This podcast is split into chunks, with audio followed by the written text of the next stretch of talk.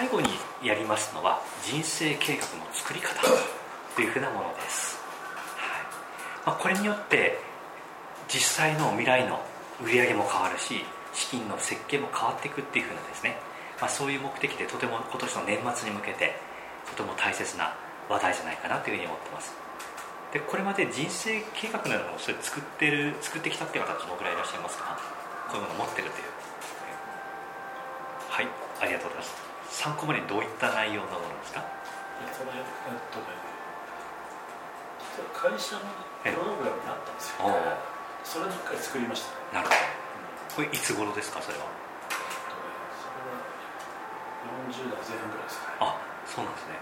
うん、それは会社のやつですけど。じゃあそう頻繁にやるものではないわけなんですね。そうですね。そのたまたまそういう講座があったみたいな研修があったまあそうですね。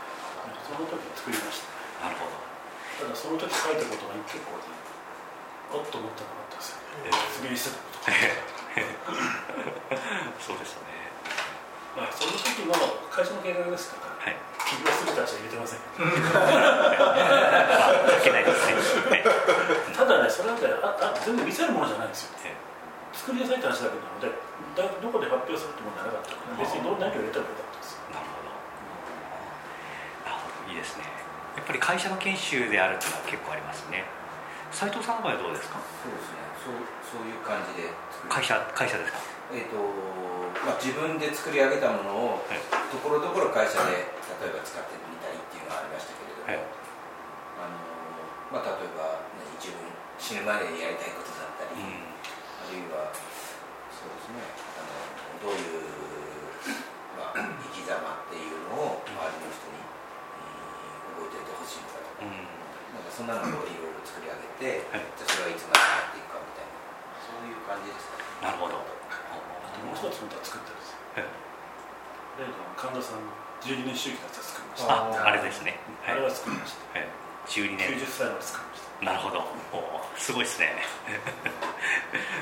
あれ大体当てはまっててサイクルに基づいてですね。そうですね。あれに基づいて、起業も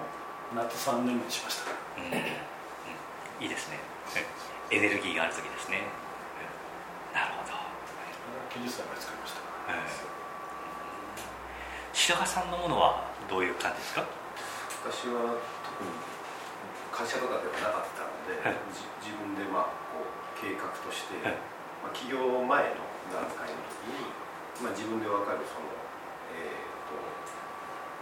人生のサイクルを見ていつ起業したいかっていうところと、それからまあそれに伴って、まあ、自分がまあ例えば60とか70までに何ををしていきたいのかっていうものと、で近い5年ぐらいまでは1年刻みでそこから先は少し大きい刻みで5年とか10年とかの刻みで何をしていきたいのかっていうものとそれと一応家族を入れて、はい、でそれのあの人生の起きるいろんなイベントごとを想定しながらっていうのでプラスたまたま会社側も保険を始めたので保険の見直しも含めて、どこでどれぐらい予算が必要なのかっていうのを見直したっていう。一応それをなままとめきちっとまではまとめてないんですけど、まあ、ざっとそれを見ながらどうしていこうかと。いうのと、まあ、起業してからは、えー、どういうふうな一応収益モデルは作ってなかなかその通りやってないんですけども、うん、っていうもので一応見てたっていう感じですなるほど。それは自分で作ろうと思って作ったわけですか？そうですこれはすごいですね。なかなか作ろうと思って作れるものじゃないですからね、ええ。そんなに完璧なものはできなかったんですけど、はい、なるほどありがとうございます。参考まで7つの習慣を読まれた方っていうのはどのくらいいらっしゃるんですかね？7つの習慣ですね。コビー博士ですね。えあ意外と少ないですかね。え、はい、あれも一番有名なフレーズがやはり人生最後の葬儀のシーンを思い浮かべるっていうのが、まあ、名言としてありますね、その時に誰が来てそれぞれ何を言ってくれてるのか、まあ、あれが一つのそれを考えた時にあ今こんなことしてていいんだろうか。っていうふうに思うきっかけになったりとかいや誰も来てくれなさそうだなみたいなですね。危機感が 覚えてくれるわけですね、はい、なのでそういうことやっぱり、ね、年に1回はですねやっぱり考えておかないと私たちが気が付くと切な生き方をしてしまうんじゃないのかなっていうふうに思うわけなんです、はい、で今日のこの内容っていうのはついこの間10月の頭にですねやった定例講義の内容なんですね。なので細かい内容は後で聞くことができるわけですけど今日は実際にあこれ聞いた方ってどのどなたかいらっしゃいますかね？あ船越さんも受けてらっしゃったんですか、うん、ホテルで。これですか？平野さんですか？あのズームのやつですか？10月1日ですね。10月1日あこれ違う。違います聞いてないですね。あとは市川さんですね。反転してました。あそうですね。なんか逆立ちをしながら。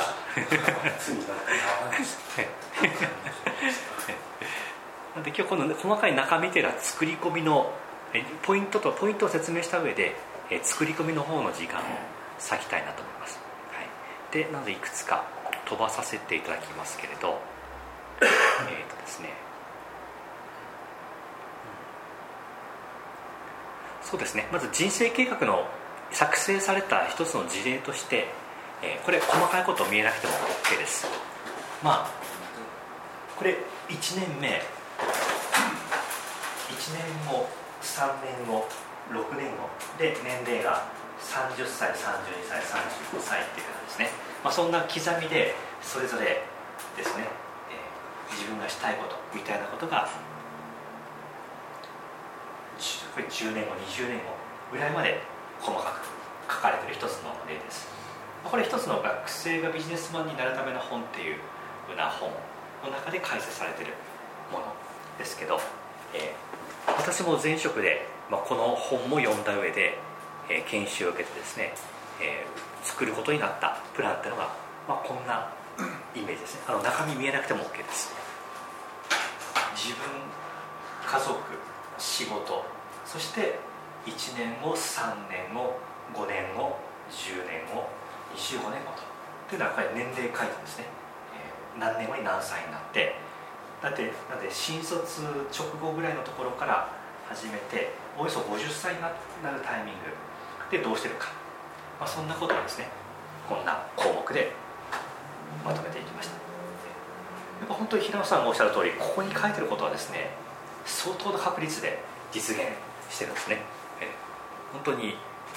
独立するタイミングっていうのはここに書いたかどうかですね。定かじゃないんですけど私も3年後3年後から5年後ぐらいまで独立したいというふうに思ってたんですね。なのでここで言うとこの辺この辺が独立のタイミングで実際5年9ヶ月で独立をしてますし、え。そうですね。家族家族方面も子供の生まれるに、ねえーと年次はですね、まあ、授かり物ってことであまり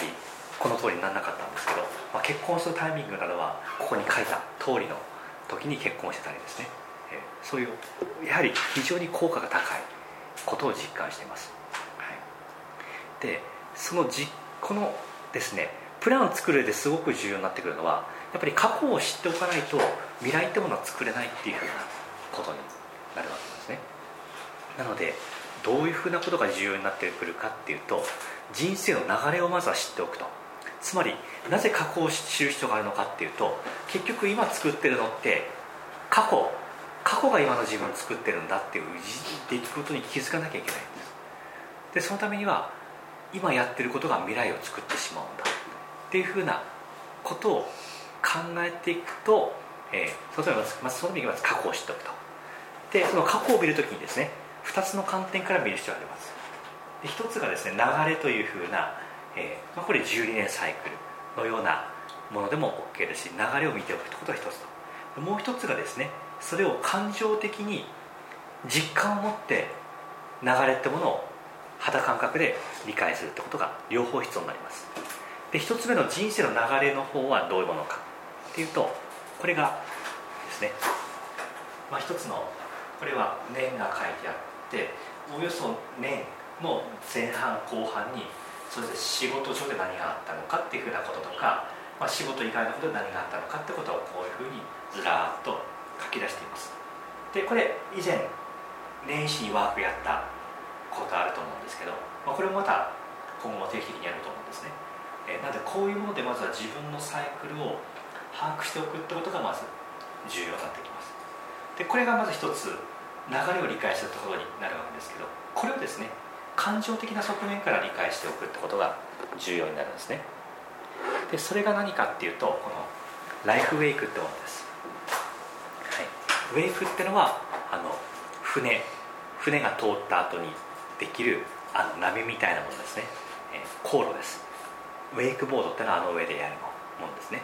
えー、その人生自分が歩いた後にそういう波のようなものが立っていく。それを描くことによって過去の人生の流れを感情的に理解していく。ってことが重要になります。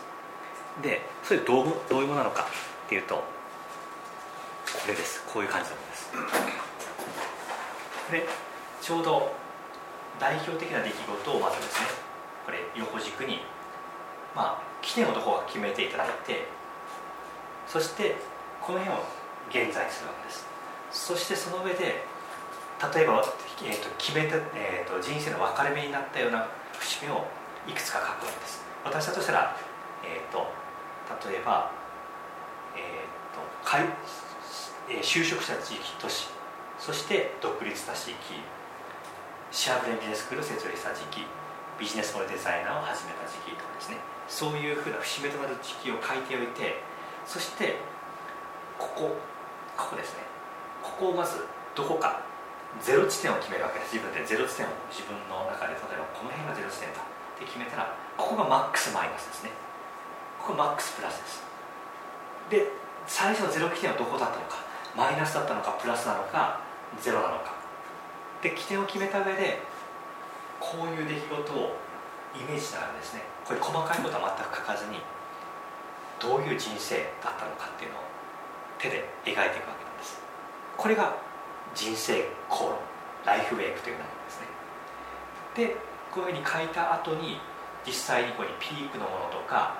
下がってるものとかですね。あとは小さい下がったところとか上がるところがあるのでそういうところ一個一個これって何の出来事だったんだろうっていうふうに思い出していくわけなんです。で思い出すものって自分の人生に影響を与えた出来事ですね。そういうものをここに書いていくわけです。で丸のものもあれば罰のものもあると思います。これって感情的に自分の人生ってそうかあの時のあれがあったから今ここまで来られたんだなとかもしくはこれ私はちょうどこのタイミングがここだったからよかったものを一番最後がこう下がってる人もいると思うんです。下がって終わる人ですね。その下がってるけれどでも次はこれがどういうふうになっていくのかなっていうふうに今度未来をデザインしていく方の思考にこれを役立てることができるわけですね。こうなってきたけど自分はどういうふうな人生にしていきたいのか。これを人生計画に落とし込んでいくっていうふうになります。でちょっとこれをですね練習していただきたいのでプランニングする前にこっちをですねまずは書いていただきたいのでまずはお手元のノートにですねこういうこんな感じのプラスマックスプラスマックスマイナスそして横軸が時間という。こんな図を書いていただきます。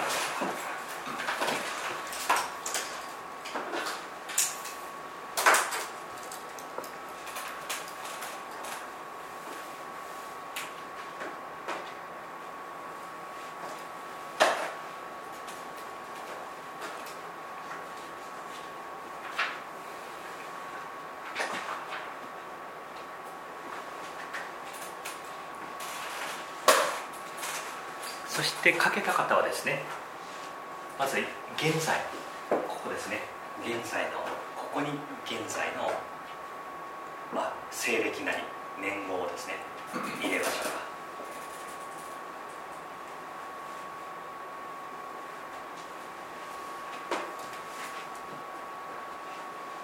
そして左端のここの左側の年のところには、まあ、ここどこでもいいんですけれど今直感的に思ったまあ23年前ではそういんじゃなくてですね少なくとも20年ぐらい以上前の方がいいと思うんですね。これから先20年のプランニングしたいと思ったら20年ぐらい遡った方がいいです。30年プランニングしたい場合は30年前まで遡っていったわけですね。なんでおよそ切りがいい年。例えば何かその時に自分が始めたものとか今の仕事につながっているものとかですね。そういった年を一つ選んでそこに年号をですね書きましょうか。そしてそれが何の年だったのかっていうふうなことを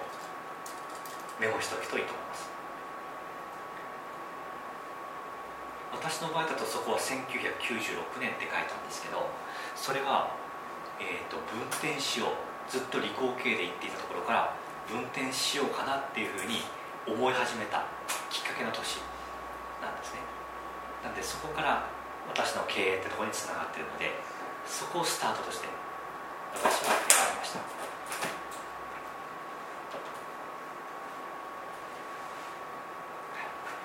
でそれができた方は今スタートの年と現在の年2つ書かれてると思うのでその間にですね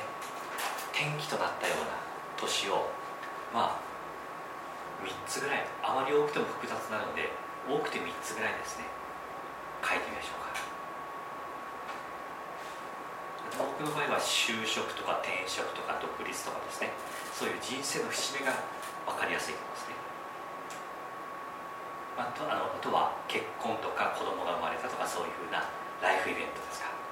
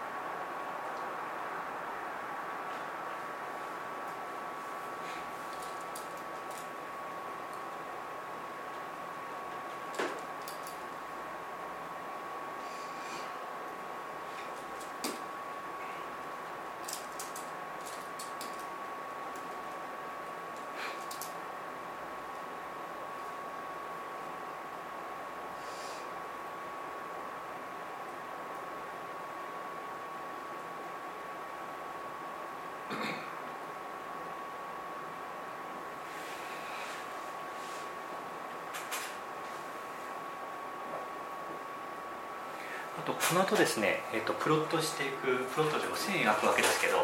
あの俺お願いしたいこととしてですねあのこういう気持ちとしては例えばこの年にここに何やったか点とかこの辺点とかですね点とか書きたくなるじゃないですか。普通なんかおよそその方が綺麗な曲線書けそうな気がしますよね。ところがこれ感情にと潜在意識に訴えられる必要があるのでその線いく時はですねプロットしてから書くんじゃなくて線を描いてからプロットするっていうその順番を守っていただきたいんですね。これもそのこれこういう一個一個書いて線で結んだんじゃないんですよ。線書いてからここって何かなっていうふうに見ていったんです。なので今書いていただくのはこの横のおおよそ私は3つありますね。123この3つだけをこの線上に書くだけで OK です。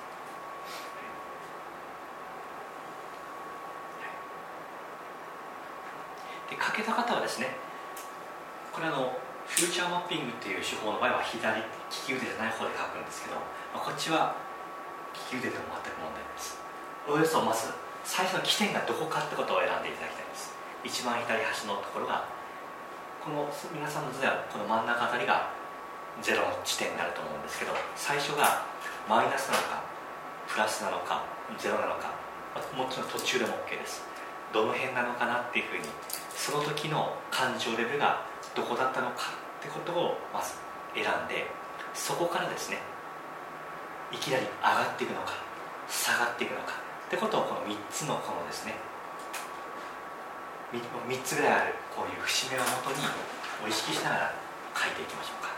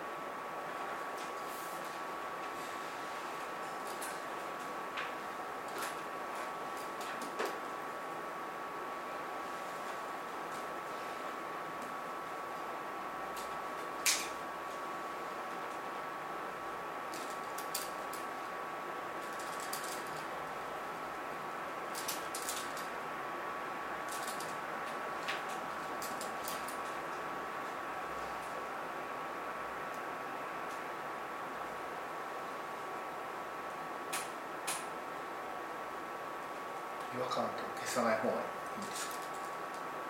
はい、書いた線が結局違和感があってももう消さない方がいいんですか？ああの微修正は大丈夫ですね。あいいですか？え OK です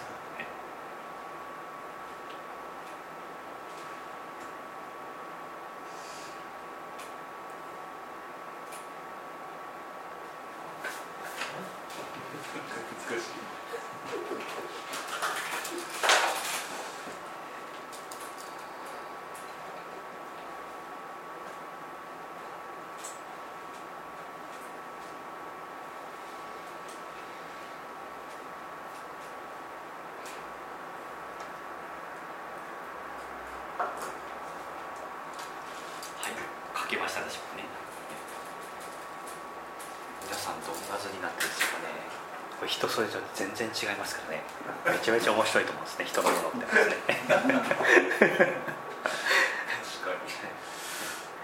なんでまあ結局ずっと上がってる人もいれば人によってはもしかして下がってる人もいるかもしれませんし行ったり来たりして同じところを回ってるって人もいるかもしれませんしいい悪いの話じゃないですね。どういう人生を歩んできたかと。で次にやっていくのはここに上がピークのところとか下がってるところとかですね。それぞれ何があったのか。必ずしも下がったところはバスとは限りませんのでそこに対してこれが自分にとって当時はどう感じたのか。当時は非常に例えばお前には営業が一生無理と言われた。という今から見たらいい話なんですけど当時として見たら罰の話ですね。最悪。自分にとって最悪な話。とか倒産の危機とかですね資金障害ですねというふうなもの。こういった罰とかですね。でもそこからえっ、ー、とここで前田先生と出会ったのはここだとかですね。そういうふうなものを書いたりしていくわけです。ちょうどこの時系列のこの時間と合わせてですね。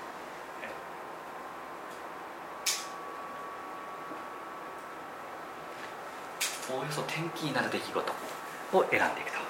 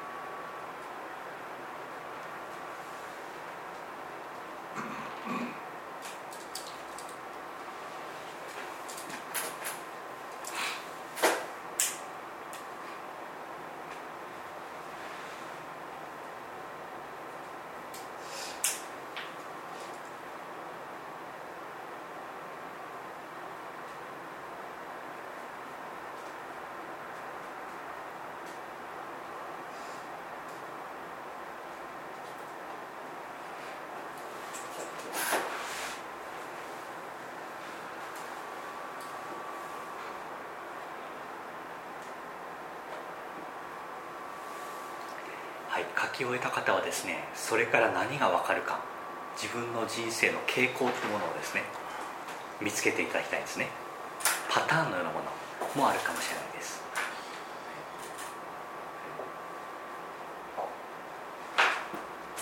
そして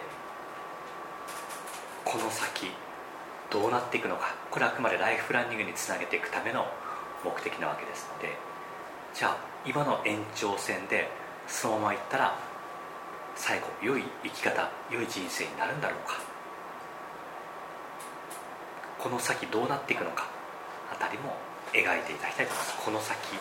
今2016ってところまで書いてありますがその先の曲線っていうのはどうしていきたいのかっていうことですね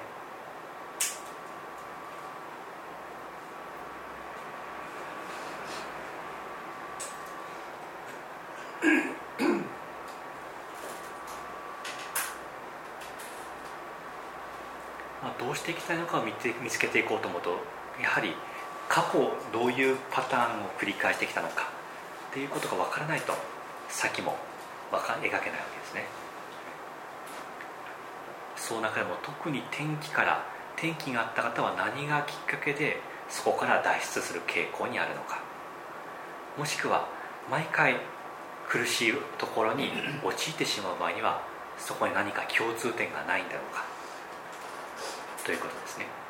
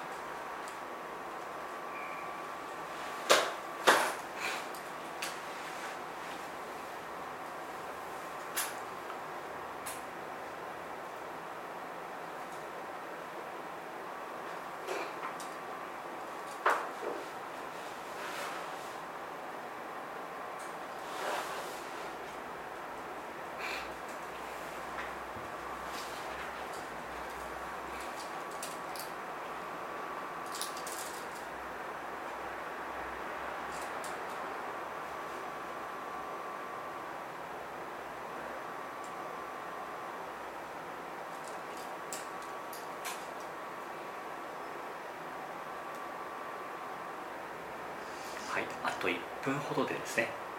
まとめていきましょうか。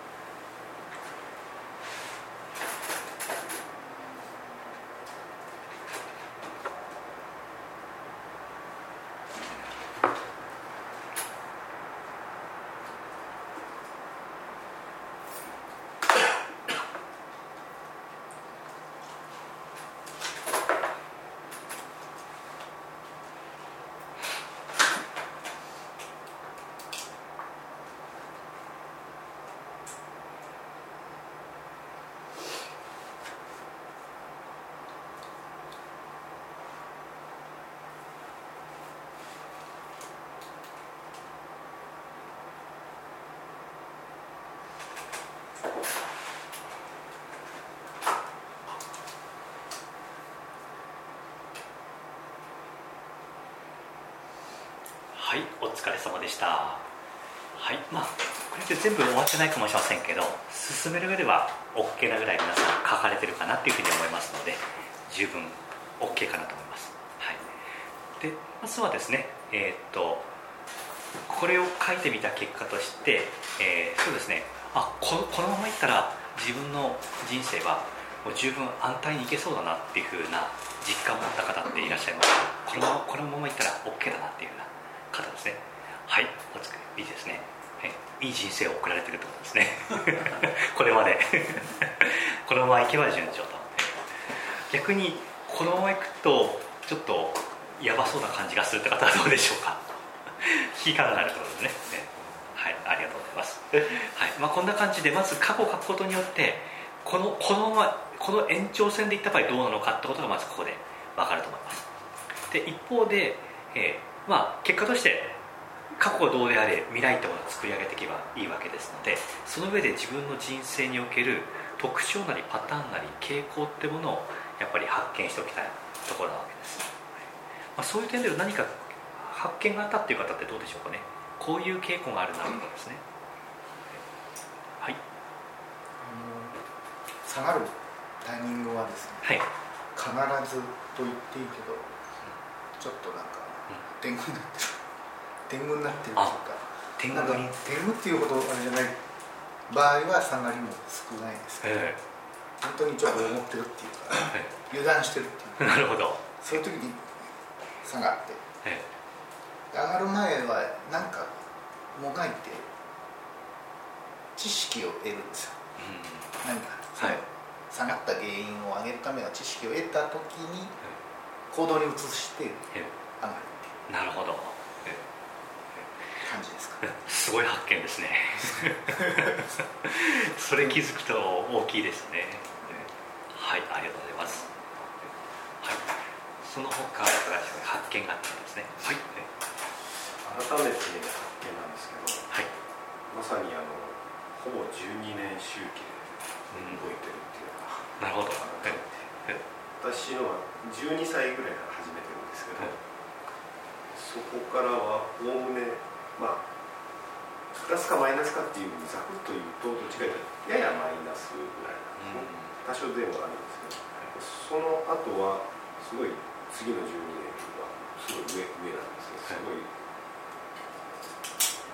なんかずっとこのまま行くんじゃないかぐらいな、ところがその次の12年が下がってきた、でまさに今年ぐらいからその次の12年に入るんで、流れでいくと上が下がる上がる下がるの次なんで、上がるに来てほしいなっていう 期待というところですけどい。いですね。それが改めて今気づきました、うん、いいですね、はい、そうするとそういうことを想定してこの先も設計できますもんね。い。い。ですね。ありがとうございます。はい、もう一つやっぱりその上がる手前はやっぱり一回落ちてますね、うん、なんだか短い感じとか別にしまして、それと、まあ、場合によっては、うん、ちょっとはっきりはしないですけど場場所を変わってるかもしれないですね、私は岡山ですけど例えば大学で岡山を離れてるとか、はい、そういうのももしかしたらあるかもしれないなるほど。いいですね。確かに10年周期って言うと私もこここことここの間って約12年なんですね12年に1回ぐらいこのくらいのものが私には来るっていうふうなんですね。でおおよその時期も予測ができるのでえ人生計画立てるとしたらですねそれ加味しておくっていうのが言えるわけなんですね。これをどうなくしていくのかっていうような考え方もできるんですけど言ってみればこういうことをきっかけに新しいものが始まってるのでなくそうっていうふうには考えないっていうのが私の捉え方ですか。らでこれが来たらやったみたいなですね。そういう捉え方をすることができるようになるわけですね。これ来たら最悪なんで自分ばっかりこんなこと起こるんだろうっていう捉え方なくそうかこれが来た後は必ずこう上がって上がってきっかけになっていくんだとかですね。こんなに上がるわけですから、ここをどうしたらこんなに上がってしまうと。しかも短期間のうちに上がってますのでそれってそう長くはないものだこっちもそうなんですよ。短期間でやっぱり上がってるので。でしかもそれが次の入級ステップになってるってことを考えると今後もそういうことが起こるかもしれないけれどそれはありがたいことなんだ。なんていうふうな捉え方ができるわけですね。あとはそうですね。私の場合は必ず上がっていく時は出会いって言葉がですね結構両方関係してくるんですね。ここはこれ FC コンサルティングの出会いとかここも住宅展示場っていうところの仕事の時の上司との出会いとかですね。ここも、えーと、ちょっと先ですと前田先生との出会いとか出会いが連発したのでこの辺なんですね。なので出会いによってこの窮地っていうものからは出会えるんだ、えーと、抜け出せるんだっていうふうなことが、まあ、想定されるんでしょうかね。はい。その他皆さんの発見いかがでしょうか？はい。僕はメッセージあります？はい。結構やっぱ執行が激しくて、はい、あのまあ、最初マクドナルド入った時はまあまああの希望を持って入ったんですけど、はい、あのすぐあの嫌な店長にいやすぐ辞めようと思いました、はい、ここはもうどん底で。同じ上司がそのまた何年後かにもう一つ店長の上のスーパーバイザーで、なった時に、まあ、当該スーパーバイザーとして現れてやっぱ落ちる時ってやっぱその人間関係がうまくいかない時かなっていうのをすごく感じました、うん、でやっぱり僕もそのあのその後あの、まあ、本部にあのさあの移動するんですけどもこの時もやっぱりマクドナルドってやっぱ現場がその一番みたいなのがあったんで、うん、あこれ撮影されたっていう気持ちがあったんですけど、まあ、そこからいろいろ統計学とかと出会ってあの結構自分の中ですごくあの仕事ができたっていうのがありました、ね、やっぱりあのその後はあの震災とともに、あのプロジェクトを見関わせたんですけどやっぱりそこで予算がカットされ、君の行くところはないよと。言われ、まあ、リストラを受ける。でこの間が大体11年から12年ぐらい起きてるんでなるほど。なるほど。その後やっぱりあのまあ、バーガーキノの方に行って、まあ、ここも好きなことさせていただいたんでよかったんですけどもまあいろいろ、えー、ありました。やっぱりこうちょっと対処することになり、まあ、去年独立しましたけどもここで新しい人との出会いがあの長山先生も含めて、うん、あの自己啓発系の人たちというかセミナーとか自分でもう一回受け直すような感じで、あのいろんな人の出会いで少しこうなんか価値が変わってきましたね。なるほど。この辺はお金っていうのをすごく若い頃は重視してたんですけど、うんお金なくてもなんかあのいけるんじゃない？の今こういう人の出会いとかそういうつながりとかを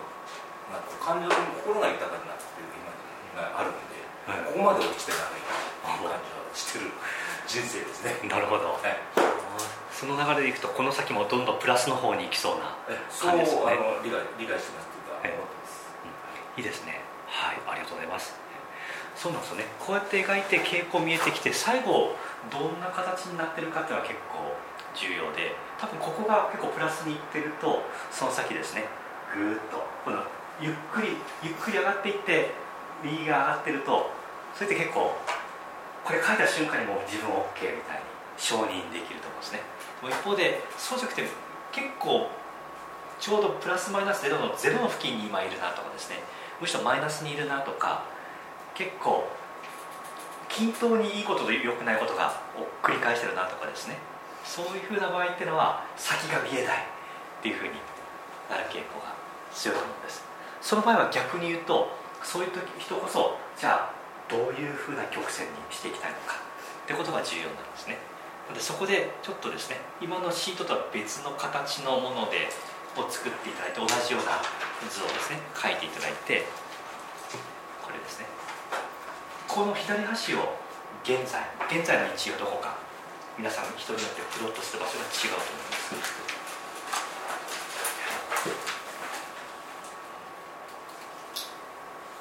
まずはその現在の位置をプロットしたらですね今度はちょっと初めてですけど神田さん方式で利き腕じゃない方で 描いてみましょうか。フューチャーマッピングとは違うんですけどここは未来を利き腕じゃないもので最後どこまで持っていきたいのか今の人生の波を予測を見た上でどういうふうなものにしていきたいのか、はい。はい。はい、これをまずは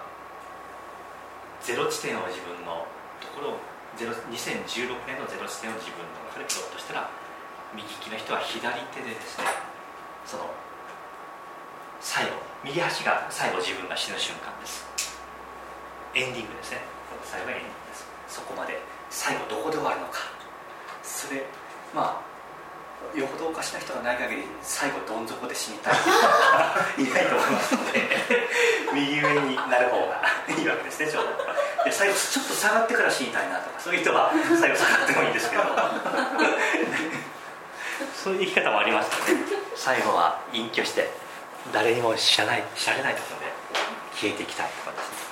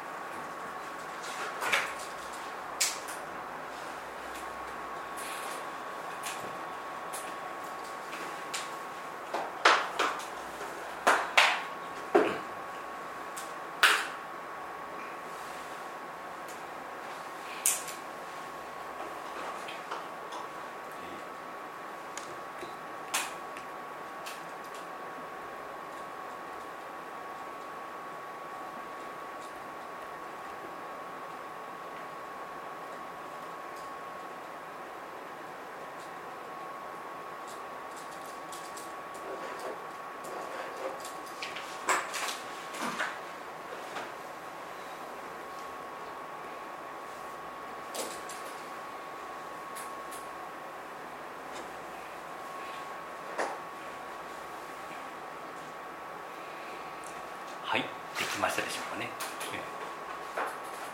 はい。まあ、今がちょうど皆さんが感情レベルで自分の人生を捉えてる状態にあると思います。なんか頭頭で適当なことをですね、えー、整理し無理やり人生計画のために無理やり整理しようというロジカルなものじゃなくて感情面から今人生を短時間のうちに振り返ったことになるわけなんです。でその状態がすごく重要でそれなしにですね人生計画を作るとまさにこの無理やり形式的に書き出すことが起こっちゃうわけなんですよ、えこれはあんまり意味がないんですね。さっきのいい例か悪い例か分かりませんけどこういうものって結構なんかやみくもにちょっと小手先のアクションがですね書かれてしまうことがあるわけです、え例えば何とかの本を読むとかですね、え電気を年に1冊は読むとかですね。なんかそういう、まあ、それ大切なアクションなんですけど人生計画に書くレベルのものじゃない水準のものが入ってしまうことが多いです。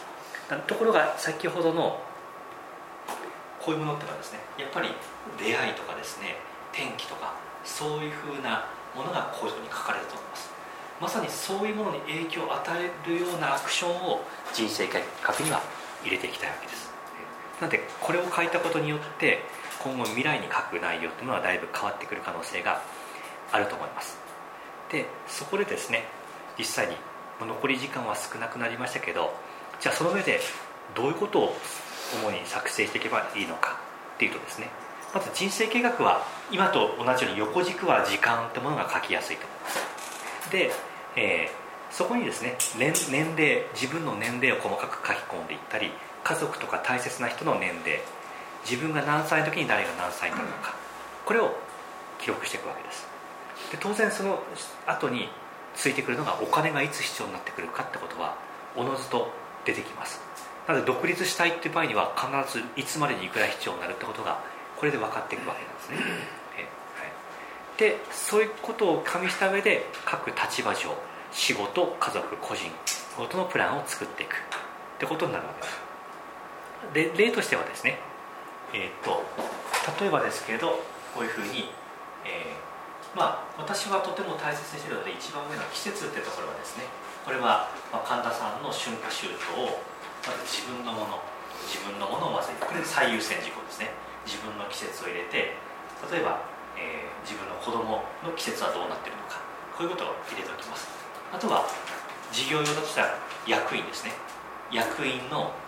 役員のですね、えー、季節はどうなのか。またね年齢がどうなってるのか。ってことを入れていきそしてその時に自分の両親両親とかですね、えー、あとは義理の両親の年齢はどうなってるのか、まあ、そんなことはまずこれ書いていくのは基本形です。ちょうどこれこの例で言うと私の例と20年後まで書いてますかね。でライフイベントとしてはここにはですねえっ、ー、と見えないですがえーとえー、小学校入学中学受験とかですね、まあ、そういったものを入れていきます。そうするとおおよそ私の場合教育費だとしたらこのくらいかかってくるなっていうふうなことが分かっていってで、えー、資金計画上は実際はこのこの予算というものは足りるのかっていうと今現在の普通の家計の収入の中から OK とか貯金から崩せば可能とかですね。現在の残高から残高、えーと、キャッシュフローとストック両方から丸×をつけていきます。なので人によってはここが貯金が枯渇して何何歳分のものが今足りないなんていうふうなことが出てくるわけです。そうすると子供が何歳までのものは OK だけれどそこから罰である。なんていうふうにつけていくとですね。そのための備えをしとかなければいけないっていうふうに頭が働いていくわけですね。で、まあ、実際のその、えー、貯金があるとした場合には貯金、えーと、ストックとフローの関係からそれがどのくらいまで変わっていくのかということを、えー、記載していくと。この辺がまず基本形ですライフプランを作れるですね。ね年齢と必要例えば最低分かってるお金ですね。でそういうことを加味した上で、えー、仕事上、まあ、皆さんの場合仕事が主になると思うんですね。多分個人とか入れても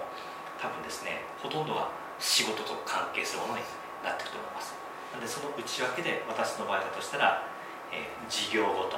事業ごとにですねえー、およそ売上規模でどのくらいまでしていくのかというふうなこととか、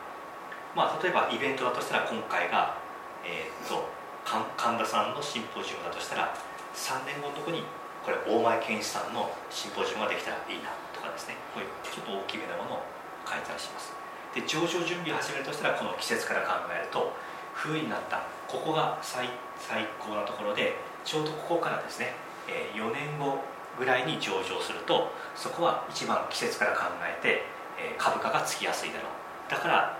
もし上場本当にやるとしたら準備する時期はここだ。っていうふうなことを決めてたりします、はい。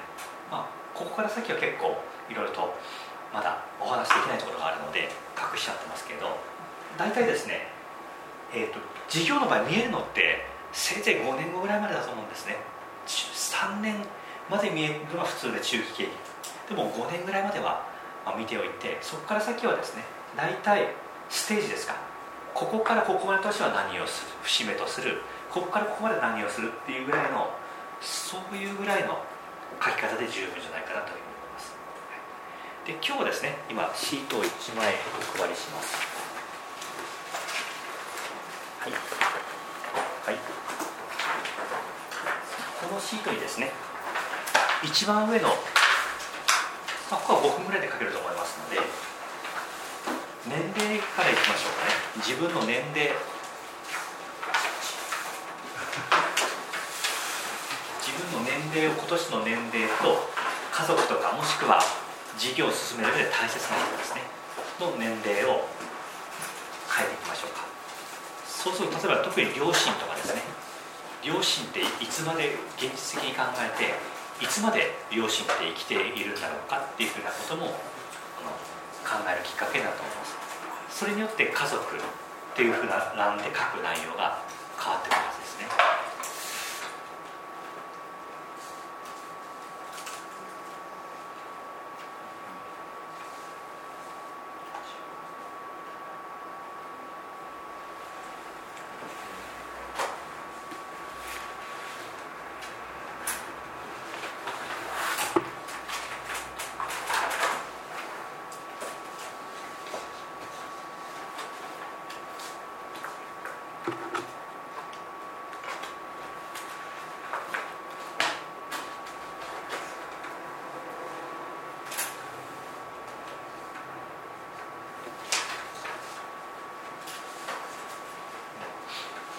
余裕がある方はこの春夏秋冬ですね自分のものは知ってると思うんですけど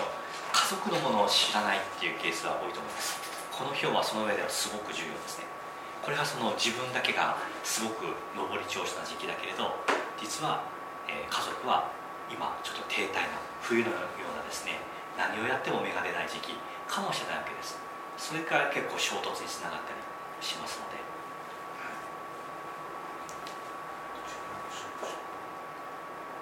春夏秋冬これ調べたい方は春夏秋冬判定のようにするとサイトで調べることできますね。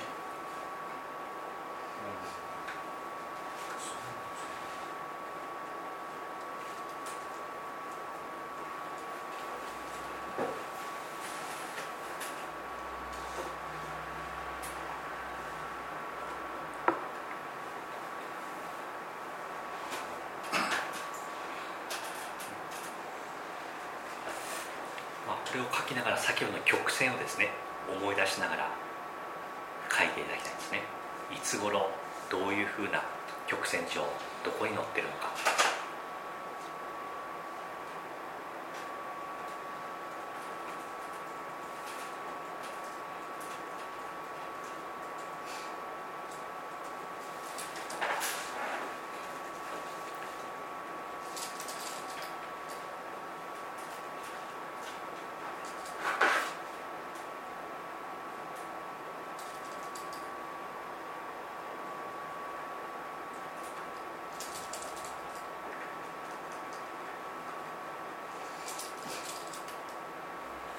これやっててちょっと思ったんですけど、はい、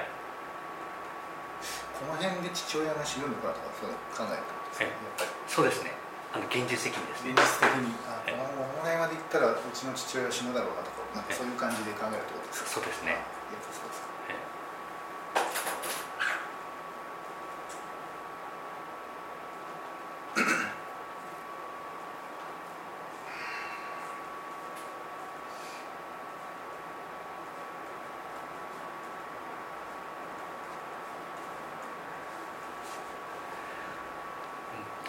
書きながらですね自分が今はこんなに偉そうなこと言ってるけれどそんな自分が突然脳梗塞とかで倒れて、えー、歩道も話できなくなって人に迷惑かけてるとかですね、えー、そういうふうなこともあるだろうななんていうふうなこともこれ書きながらやっぱりイメージされるわけなんです。でそういうことを考えながら本当に自分にとって大切な生き方って何なんだろうかなっていうふうにもいくわけなんですね。ずっとこう今の気持ちが続くわけじゃないと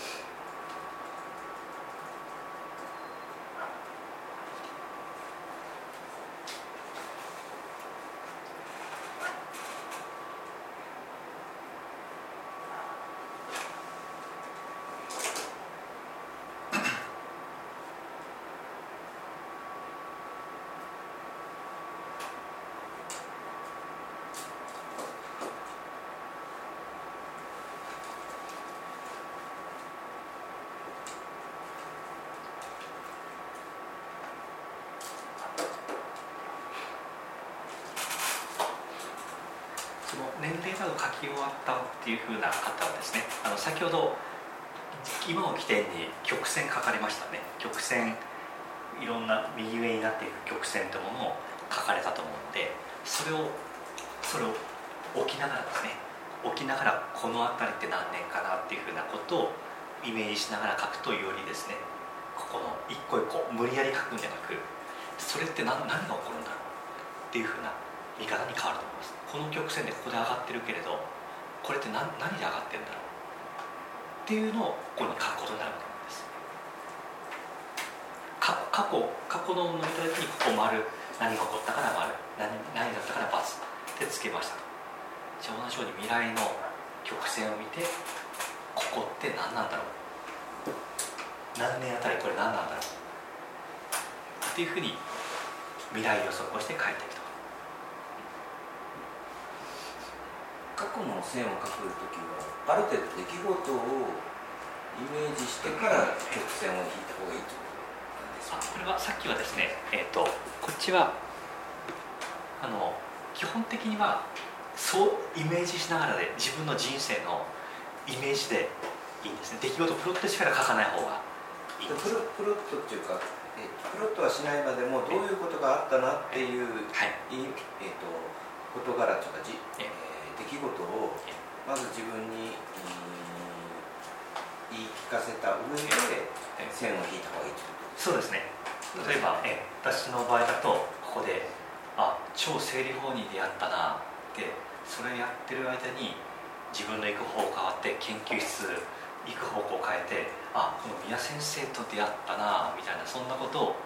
イメージしながらあこの時上がったなでそれで結局コンサルティング会社に行くことになったんだよなで会社になったけど急激にお前無理って言われた。って言った時に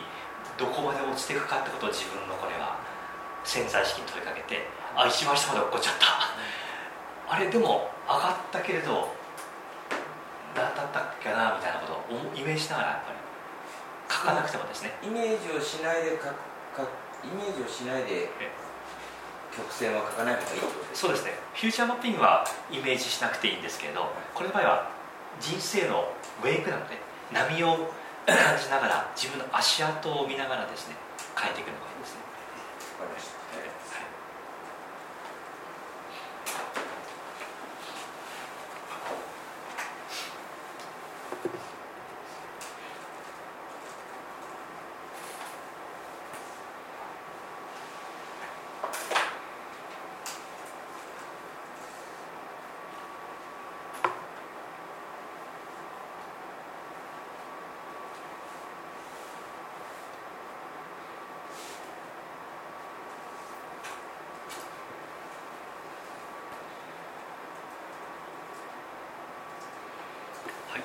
わかりましてるところもあるので、えー、っと今年齢あたりまでは皆さん書かれてると思うんですね。でもう一つせっかくこの波のライフウェイクのイメージがあるうちに少なくとも今後5年間ほどのですね事業事業の方について今後5年間についてどうしていきたいのか。そこを先の波を見ながらですね未来に向けて自分が書いた波を見て今後5年間ってものをですね書き出してみましょうか。事業をすでにしている方であれば特にどの事業が例えば5年後ってどうなってるんだろうか。それが売上で言ったらどのくらいなのか。営業利益でどのくらいなのか。なぜそのその根拠って何なんだろうか。っていうふうなことですね、まあ、先から描いていった方が今から積み上げていくっていうよりも5年先から見ていった方がいいですね。5年先一番上がってるところ上がってるところを書いてからじゃあなんでそこに行くかって何が起こったんだろうかと見直していくと戻ってくる感じですね。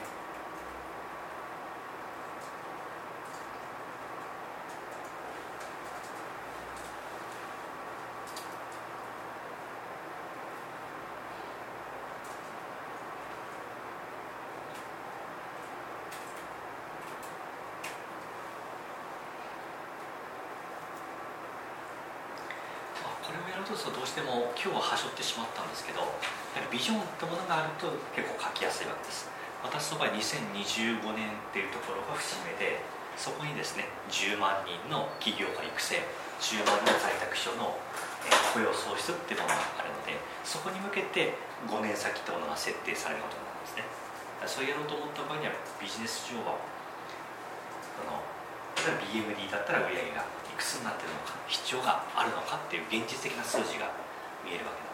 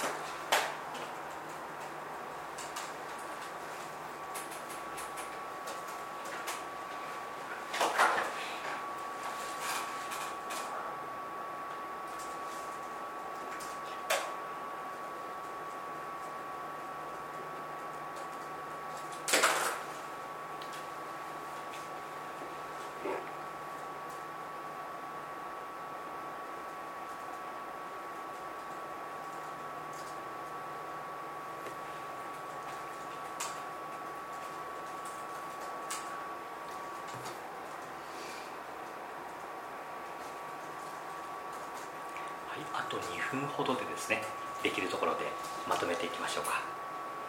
5年後の仕事ですね。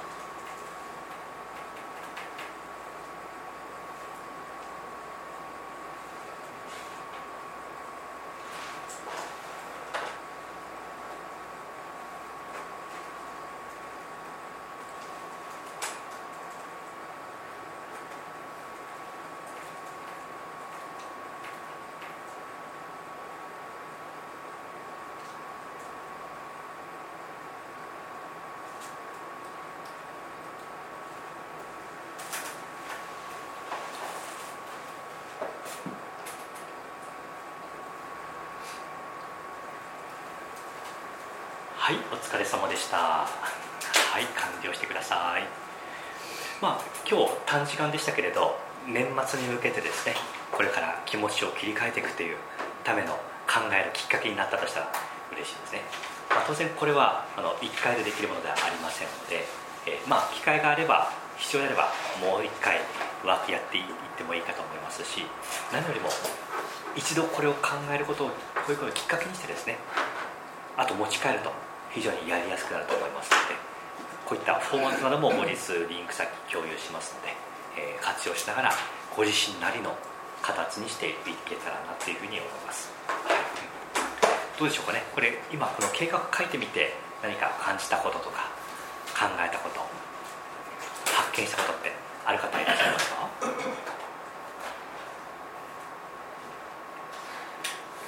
はい。あんまりあの家族あとその親のこととか関連付けではなかったので、はい、ちょっとなんかリアリティがきました、ね、そうですね。とても現実的ですね。はいありがとうございます。はい。その他いかがでしょうか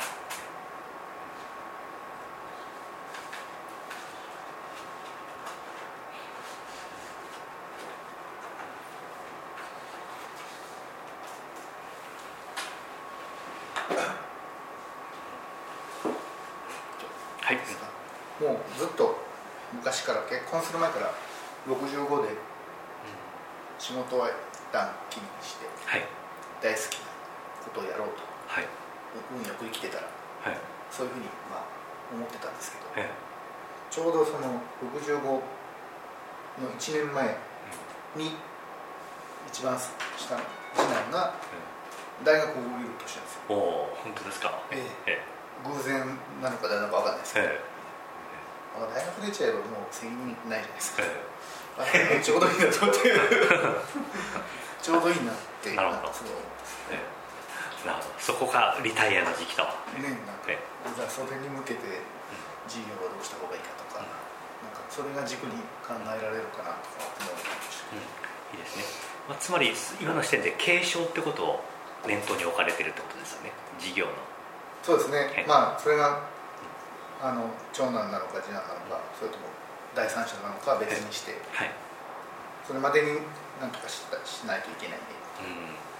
感じですけど。そうですね。その視点って大きいと思うんですね。やはりこれ先々まであるとは当然継承があるから 先があるわけであってここ考えてない。経営者は非常に多いですよね自分のこの後ってどうするのかと。自分が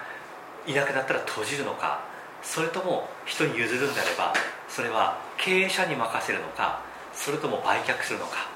とかですね、いろんな道があってここが曖昧だから今社会問題になってるわけです、なので自分の起業家の自分がしたことの後します最後に負債を残して人に迷惑かけないように。もしくは迷惑かかるんであれば死んでお詫びするために 保険をかけておくとかですね。これはあのよくある考え方なわけです、はい、保険かけるのですね。はい、はい、なんでとても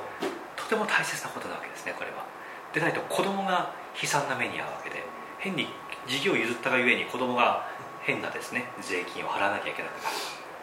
それって本当に子供にとっていいのかっていうふうなことなのでぜひともこの資金なんていうところはそういうこともですね加味していただきたいなと思います、はい。はい。まあ、私の場合は基本的には経営者にあのこれ結構今旬な話題なんですけど経経営者にですね継承していくっていうのが基本的に私のパターンなんですけどただ今後株式株式を会社を設立して、まあ、上場すれば別にいいんですけど上場しないで私が普通に株を持った場合とかその株って誰に行くのっていうふうなんですねこれで結構大きな話なわけですね。じゃあそれをこのままこのまま子供に渡すなんていうふうにした場合はどうするかっていうと継承した、えー、経営者は優秀です。でも私が子供に株を渡したがゆえに株主の権限を子供が持ってしまう。で子供が優秀だったらいいんですけど無能だった場合には経営に悪影響を与えますね。それまで考えなきゃいけない。わけですすごく大きなテーマなわけです。こういうことが人生計画上は出てきますので、はい、経営者の場合は特にですね目の前のことだけじゃなく先を見ていただけたらと思います、はい、では末に向けてこれを形にしていただけたらと思います。はい。では今日はそんなところでよろしいですかね。はい。では長々お疲れ様でした。お疲れ様でした。はい